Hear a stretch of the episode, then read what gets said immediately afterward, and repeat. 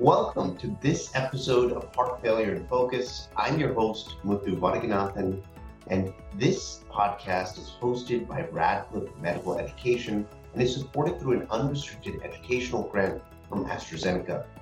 Please note this podcast is intended for healthcare professionals.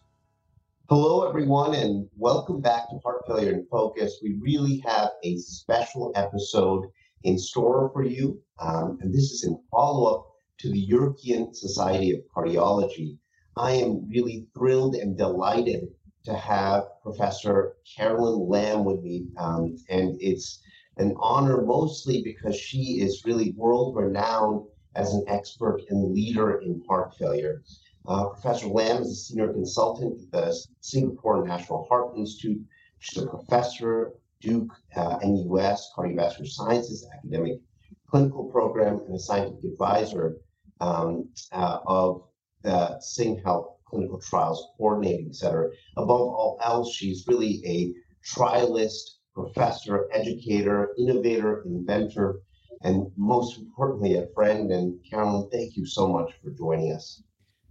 Oh, Professor Vaduganathan, it's right back at you. My goodness, the honor is mine. Thank you for having me. I'm so excited um, about the discussion we're about to have.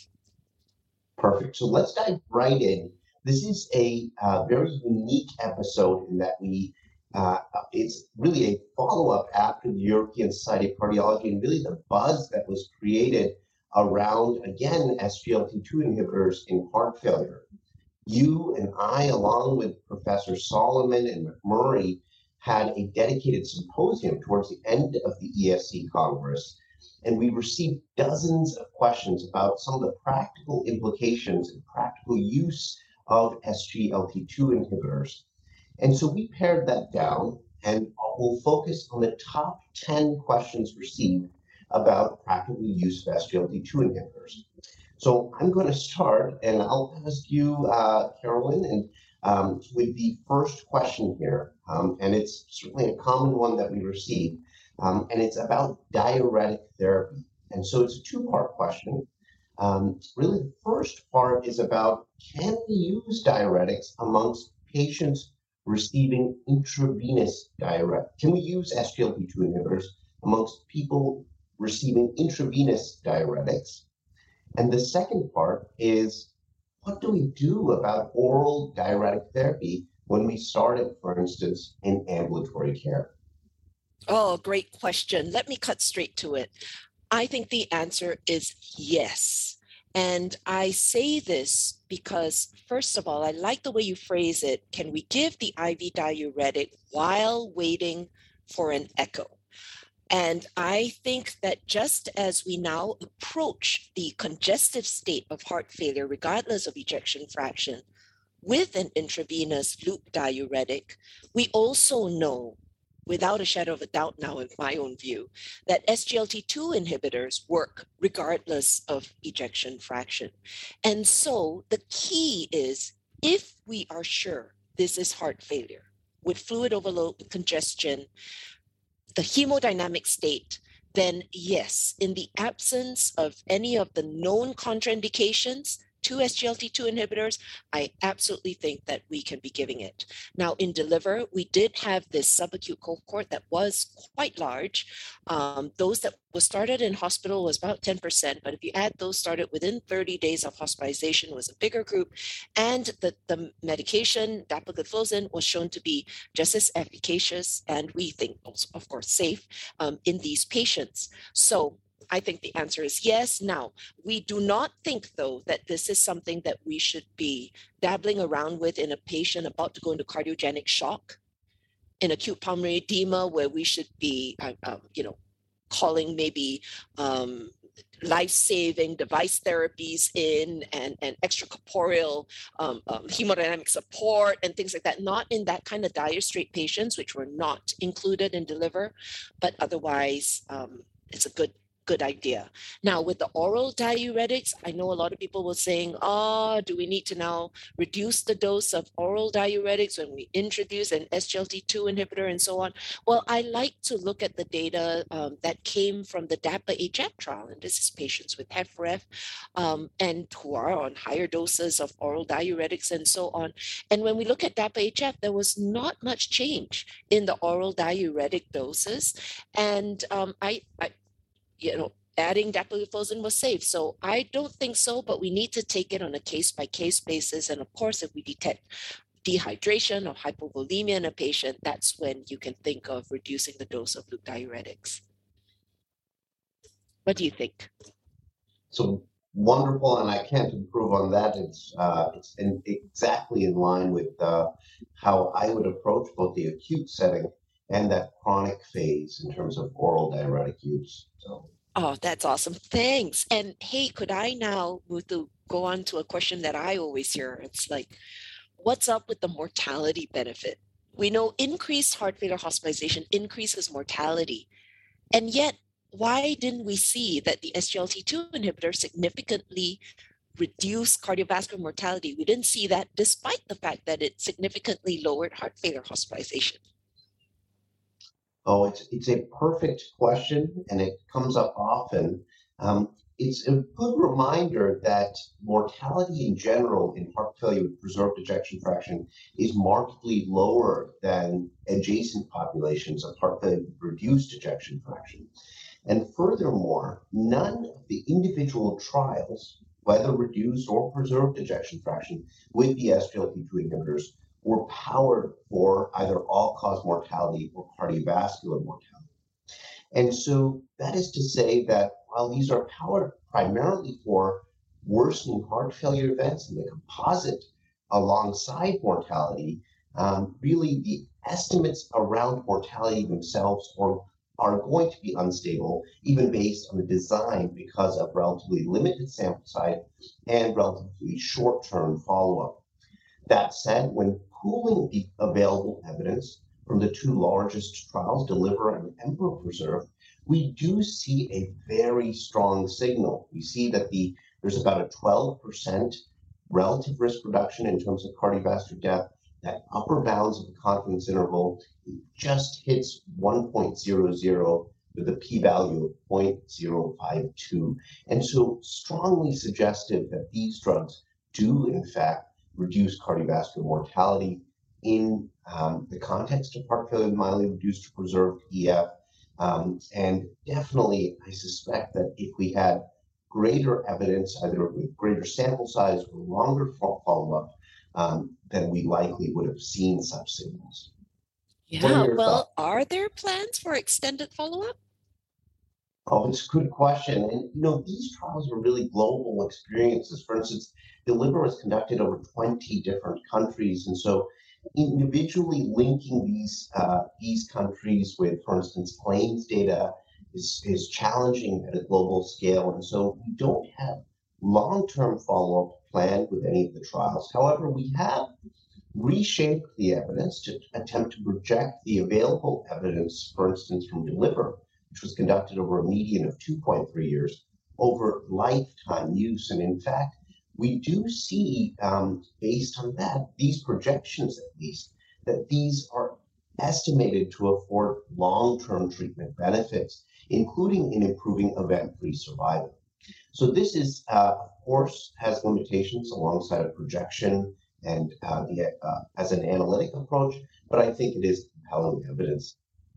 So, Carolyn, I'd love to deep dive into the next question here around E G F R dip. And we hear this commonly as it occurs after S G L T two inhibitor initiation, in which you have acute E G F R declines. So the question is, what should be done in that context?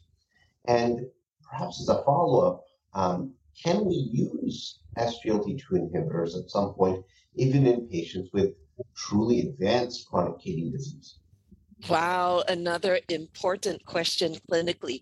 Well, I would first start by saying we know of other drugs that we commonly use that cause this dip, and that's the renin-angiotensin um, uh, blockers. They also cause a dip. We're comfortable using them. We don't stop um, the these neural hormonal modulators if the patient is well. And we know that eventually uh, in patients with diabetes um, and heart failure, that these drugs are actually good for the kidneys. Well, it's the exact same thing with the S G L T two inhibitors. So I would say, first of all, I do not personally routinely check for the dip, because then you get stuck with what do you do and how, how dippy is too dippy and, and, and so on, which, which no one can really, you know, answer. And then I keep in mind the totality of the evidence that there's overwhelming renal protection benefit with the S G L T two inhibitors, be it in diabetes, be it in heart failure.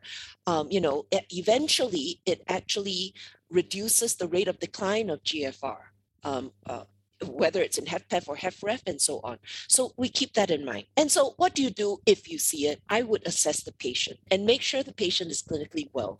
Make sure that the dip is not because he's suddenly going hypovolemic or has some other cause like, I don't know, a renal artery stenosis or, or suddenly got a bad infection or the other things or U T I, something that, that I, I should be looking out for and treating. But if not, the patient's completely well, tolerating the medications, and in fact, getting better, then hang on, be brave, hang on, and then check again, and it should be, you know, over the dip. Now, could these therapies somehow be used in stage five C K D, maybe even in patients who are on dialysis? Well, I think we need more data. These patients were routinely um, excluded from the current trials, but there are ongoing BRAVE trials looking at this. And so with that, and a very related question, um, Muthu, for acute illnesses, now in that situation, would you stop the S G L T two inhibitor? Uh, it's a great question. And really, we've had a shift in our thinking over time. Initially, we were fairly conservative about stopping routinely S G L T two inhibitors in the context of, for instance, hospitalization, uh, including for non-cardiac illness. Um, however, now with the really impressive set of, of safety data that we've accrued now over um, really thousands of patients randomized globally to the S G L T two inhibitors, we've learned that the rates of really uh, ketoacidosis, especially in those without diabetes, is exceedingly low. And we've also seen in dedicated trials of hospitalized patients that these adverse events really don't occur or occur at a frequency that is very, very low. And so in general now, for most patients, they can continue an S G L T two inhibitor. However, if the patient is really truly in an I C U, for instance, intubated or not taking oral intake, those are the patients that I consider maybe that we would stop the S G L T two inhibitor. Oh, I couldn't agree more. And I'm sure that you were also referring to uh, Doctor Kosibor's DARE H F study where he right, randomized patients with COVID. Although, once again, these are not like um, I C U patients and, and, and so on, already um, acidotic patients and things like that. So thank you for that. Perfect. So I um, these next two, it looks like, will be relatively quick ones.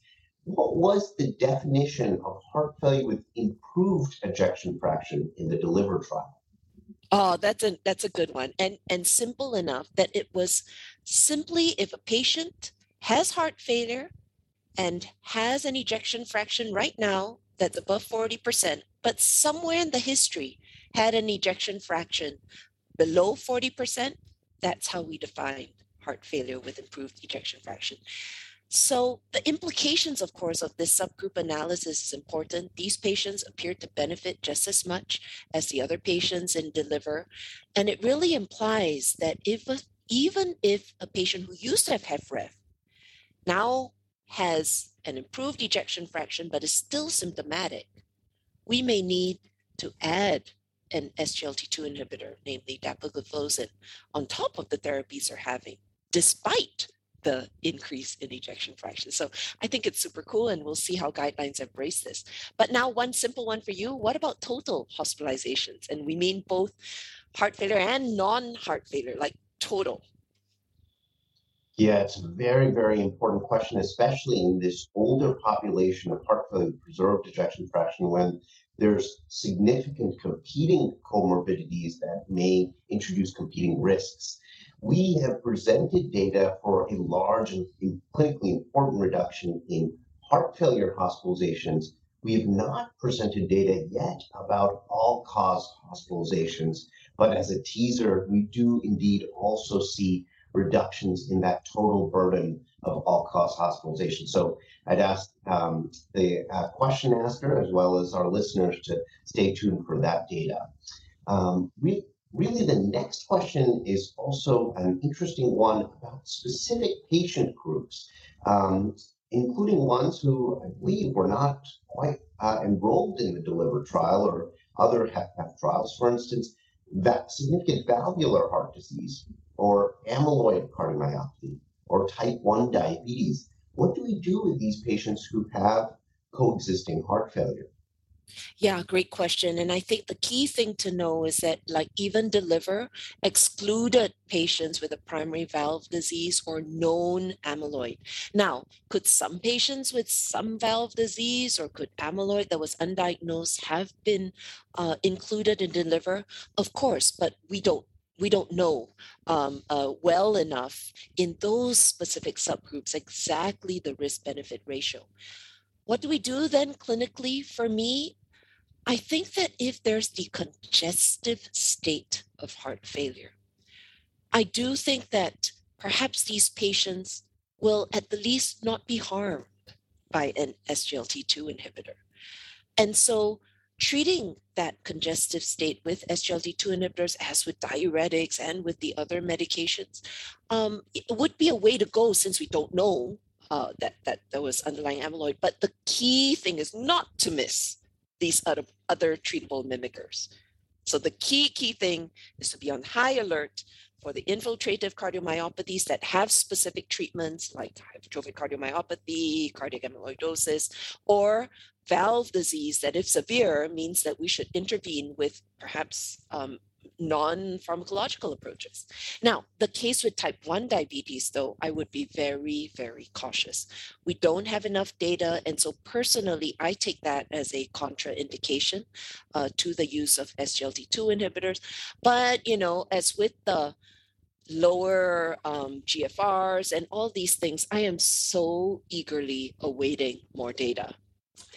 Now, can I pass it back to you to ask, do S G L T two inhibitors improve ejection fraction? Very, very important question, especially in those with heart failure with reduced ejection fraction, when that improvement over time is something that we really actively seek and look out for, especially has important, for instance, device implications over time. And there's a relatively modest set of, of data from more smaller studies, um, uh, perhaps derived from more mechanistic studies, including with sensitive measures of ejection fraction, like with cardiac M R I that was conducted serially, that has shown that indeed the S G L T two inhibitors do modestly improve ejection fraction over time. Um, that said, I don't think that it is a predominant mechanism. We do see that Um, ejection fraction is improved, and we think that that remodeling benefit is one component to the overall benefit afforded by the S G L T two inhibitors. Yeah, so, oh, that Carolyn, was... this has been a wonderful, wonderful discussion, and I'm going to leave you um, uh, in this last minute with this last question. And are S G L T two inhibitors all the same? Ah, difficult question to answer, because unless all the trials are made, I can't be more sure than you can. However, the clinical implications of the question are, I still prefer to refer to evidence-based S G L T two inhibitors when I'm treating my patients with heart failure. And there are only two. There are dapagliflozin and empagliflozin. Now, sotagliflozin, you may consider that it had a trial, although remember that's an S G L T one and two inhibitor, and it wasn't, uh, you know, those trials was stopped early and had to change our endpoints and things like that. So I would stick to the evidence-based S G L T two inhibitors in the management of my patients with heart failure. Oh, so I couldn't agree with you more on each of these points. And these were just the top ten. We've had dozens of others, and we look forward to uh, um, speaking with you all uh, directly about these as we all navigate S G L T two inhibitors in heart failure with mildly reduced and preserved ejection fraction. Um, Professor Lam, it has been an honor. We really appreciate your time, um, energy, and global efforts in disseminating the best science around this topic, and of course, for joining us uh, on Heart Failure in Focus. Thank you once again. Thank you. Honor was mine.